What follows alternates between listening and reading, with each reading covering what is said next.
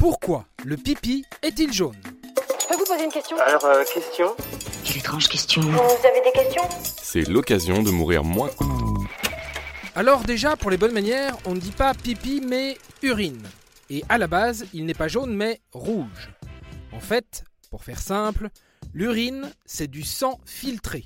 Oh bah vite, vite, venez, je me vide de mon sang Vivre dans l'urine, c'est affligeant.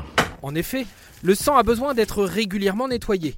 Et le corps a un outil magique pour cela, les reins. C'est drôlement ingénieux. hein. Le sang passe donc par les reins. Ces premiers font un tri sélectif.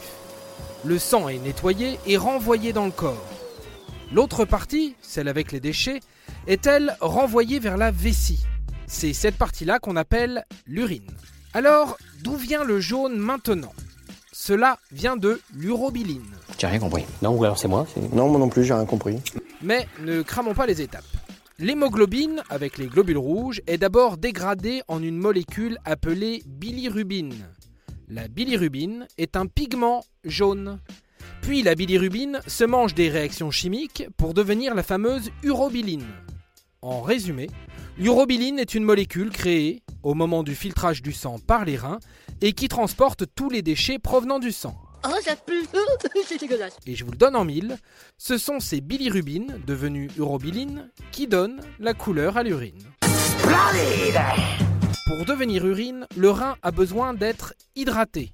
L'eau que l'on boit permet de diluer les déchets, l'urobiline, dedans.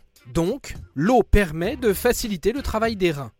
D'où l'intérêt d'en boire beaucoup, tous les jours. J'ai la vessie gonflée Et j'urine n'importe où je l'ai constaté. Et en fonction de la quantité d'eau bue, le pigment jaune se dilue plus ou moins et l'urine est plus ou moins jaune. Pour répondre au plus malin, elle est parfois rouge. Ce rouge peut venir de colorants naturels provenus de notre alimentation comme la betterave ou la rhubarbe. Et parfois, on retrouve des traces de sang dans son urine, conséquence de certaines infections urinaires ou encore d'autres tumeurs. Dans ce cas-là, consultez votre médecin. Et voilà, maintenant, vous savez tout. Au revoir, messieurs, dames. C'est ça la puissance intellectuelle. Sapristi Si tu as aimé ce podcast, c'est le moment de t'abonner, de laisser une note ou un gentil commentaire. Et si tu as fait tout ça, eh bien merci, car ça nous aide beaucoup.